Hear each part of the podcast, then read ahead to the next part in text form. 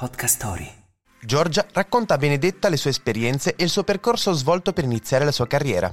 Dai primi contratti a tempo determinato fino alle soddisfazioni raggiunte, Giorgia si apre ai microfoni di The Millennials Family con sincerità. Non è solo una donna indipendente nel lavoro. Ci parla delle sue sfumature e di come riesce a conciliarle con tutte le sue attività. The Millennials Family. Conosciamo la generazione Y insieme a Benedetta Mazza.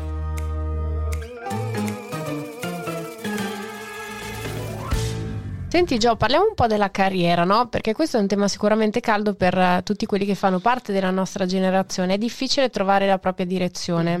Per te com'è stato?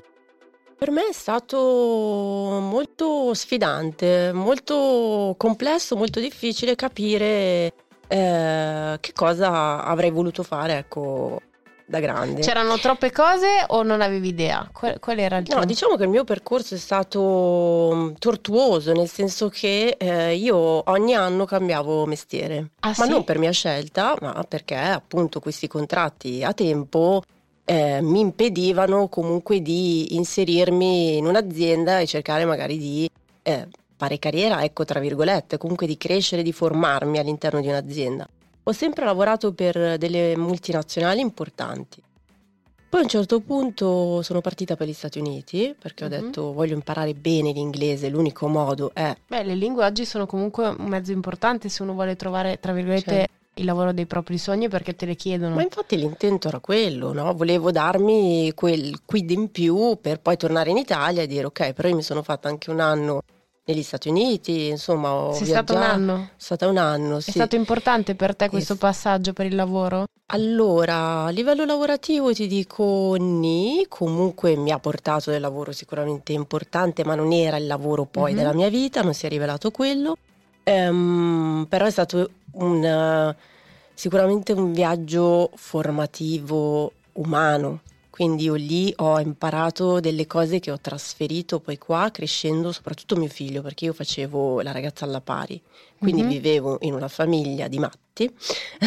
Davvero? Ma sei rimasta in contatto con loro? Certo, certo, Wow. io curavo questo bambino che aveva due anni e mezzo e parlava come un bambino di sei, quindi io ho Ah, sì. imparato, sì, gran parte del mio inglese l'ho imparato da questo bambino che è- ha un quoziente intellettivo molto molto alto e, e poi sono finita appunto in una famiglia bellissima perché lei è un'insegnante di teatro all'università, è sudafricana, per cui parla inglese e, e lui, il papà del bambino, è italo-canadese e quindi ti dico, cucinava pure bene. Quindi Che io- bella questa sì. È esperienza. stata un'esperienza stupenda che spero che anche mio figlio vorrà fare perché ovviamente è aperto a Certo. tutti.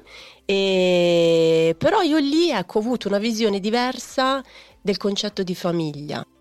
E, e mi è servito perché io poi parte dell'educazione, dell'istruzione di mio figlio le ho, le ho cambiate avendo, avendo questo esempio, questo riferimento di queste persone che non è la nostra famiglia tradizionale Certo. italiana, no? Quindi Quindi tu comunque consigli a un ragazzo che magari deve capire il proprio indirizzo lavorativo anche per una formazione personale, come è stato nel tuo caso, insomma, importante proprio a Sì. livello umano, no? Sì. Fare quell'esperienza di spostarsi dal proprio Beh, posto di viaggiare. origine. Assolutamente sì, Eh, comunque staccarsi dalla famiglia, ecco questo poi è un tema che quando toccherà a me affrontarlo da Eh, madre eh, non sarà eh, facile, però io già mio figlio lo abituo eh, comunque un po' a- ad avere anche riferimenti diversi, no? Cioè per me i viaggi, la cultura, i musei, cioè mio figlio è abituato a queste Bello. cose, sì, il teatro e ecco però sono tornata negli Stati Uniti e poi ho fatto due esperienze lavorative sicuramente importanti, in contesti importanti, ma non uscivano fuori le mie potenzialità, quindi a un certo punto non ero, non ero contenta, non ero appagata, però poi sono rimasta incinta e, e ti dico, mio figlio è stata la svolta, cioè la maternità è stata la svolta per capire veramente qual era la strada che dovevo intraprendere Vedi?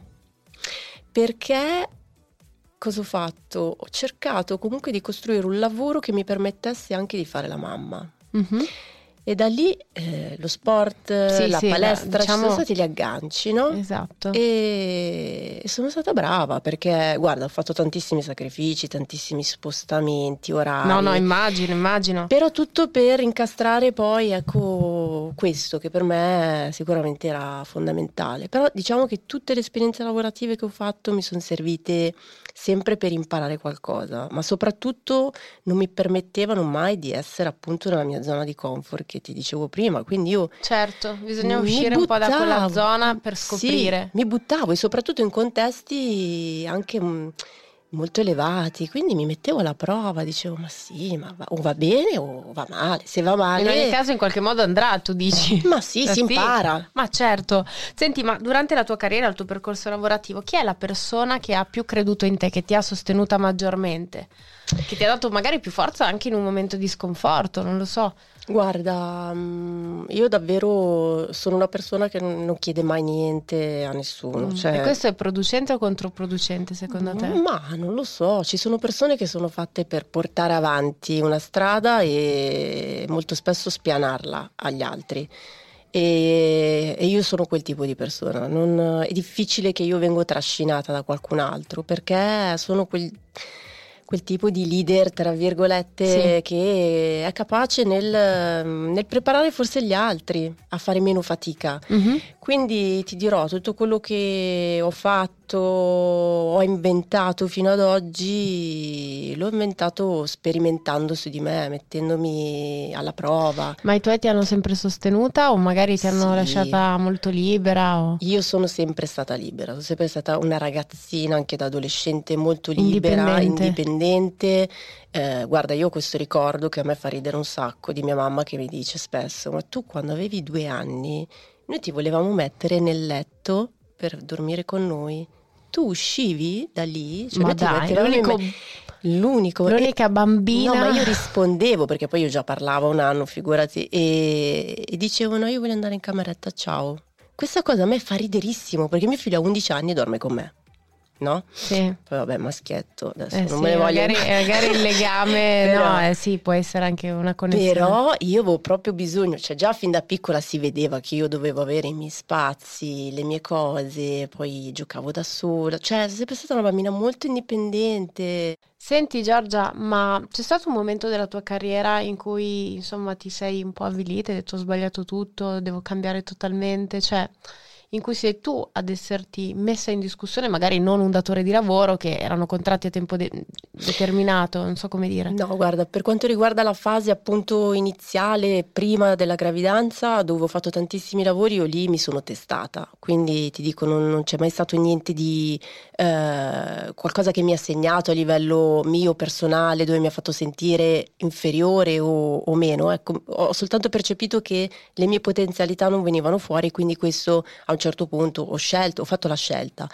Però ad oggi ti dico, ad ogni avvenimento che mi è successo importante, e ne ho, ne ho parecchi negli ultimi dieci anni, invece sono stata capace di creare un'opportunità sempre. Quindi mh, questo sicuramente è un messaggio che per me è importante trasmettere alle, alle persone. Secondo te una persona deve seguire i propri sogni? Cioè oggi per un ragazzo con gli strumenti che si hanno in mano, no? Parlo ad esempio di tuo figlio per- perché Sì. insomma sei mamma, Sì. quindi e lui fa parte già di una generazione dopo, decisamente dopo la nostra. Sì.